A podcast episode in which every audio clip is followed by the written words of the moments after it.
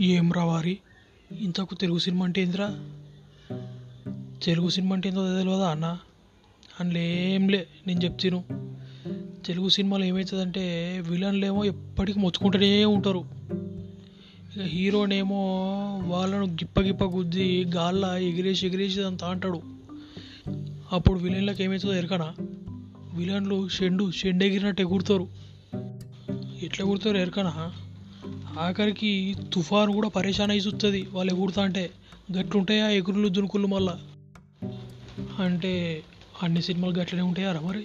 ఏ అన్ని సినిమాలు గట్ల ఎందుకు ఉంటాయన్నా వంద సినిమాలు రిలీజ్ అయినాయి అనుకో ఒక సంవత్సరం లోపల అందులో తొంభై సినిమాలేమో బీకాంలో ఫిజిక్స్ చదివినట్టు ఉంటాయి ఒక పది సినిమాలు మాత్రం మన తెలుగు పుస్తకాల పద్యాలు ఎక్కువ ఉంటాయి.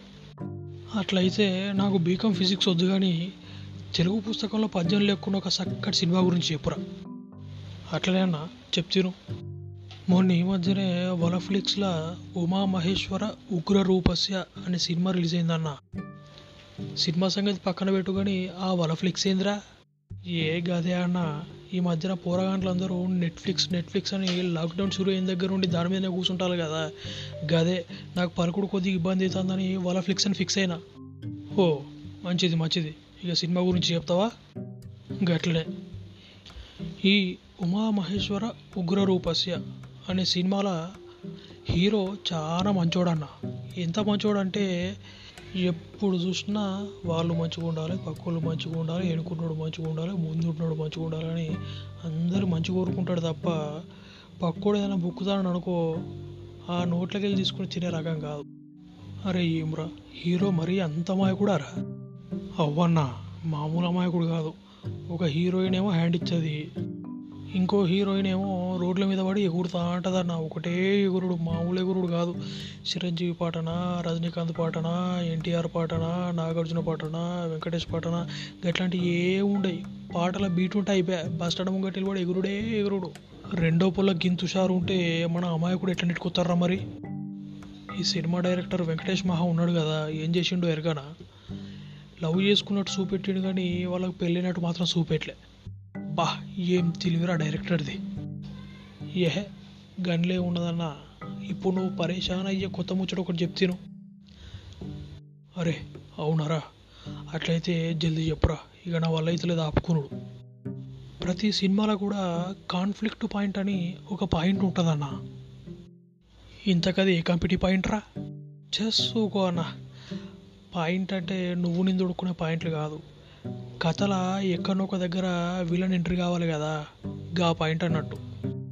ఓ అట్లనా? ఇంకా మనం దుడుకునే నెక్కర్లు పాయింట్లు ఏమనుకున్నా కాదురా ఆ, అది గంతే కానీ ఇంతకు కాన్ఫ్లిక్ట్ పాయింట్ ఎట్లా మొదలవుతుంది అంటే ఒక ముసలోడు ఒక ఫంక్షన్లో ఉండేటోడు ఉండక అరటిపండు తిని అరే ఈ అరటిపండు మస్తు ఉన్నదిరా బాయ్ అని చెప్పేసి అంటాడు. గట్లా మొదలవుతుంది ఇక కాన్ఫ్లిక్ట్ పాయింట్. అంటే అరటిపండు మంచిగా ఉన్నదని చెప్తే స్టోరీలకు విలన్ ఎంటర్ అయిండారా? ఒక రకంగా గట్లనే అనుకోరా అదే. ఈ సినిమా కూడా మెల్లమెల్లగా బీకంలో ఫిజిక్స్ లెక్కనే తయారవుతుంది ఇంద్రా. ఏ లే లే లే లే నువ్వు నేను చెప్పేది ఏదో నీకు గట్లా అనుకోకు. మంచి మంచి ముచ్చట్లు ఇట్లా చాలా ఉన్నాయి అబ్బచా ఇంతకు ఆ మంచి ముచ్చట్లు ఏందో? కొద్దిగా చెప్పినావు అనుకో మేము కూడా జీవితంలో చాలా బాగుపడతాం. తొందరగా చెప్పు. ఈ సినిమా ఒక రీమేక్ అన్న అయినప్పటికి కూడా మన డైరెక్టర్ మహా ఉన్నాడు కదా అదే వెంకటేష్ మహా. ఏం చేసిండంటే కథను తీసుకుపోయి మొత్తం అరకులో పెట్టిండు. అరకు అంటే ఉత్తరాంధ్రలో ఉన్నది గదే కదరా?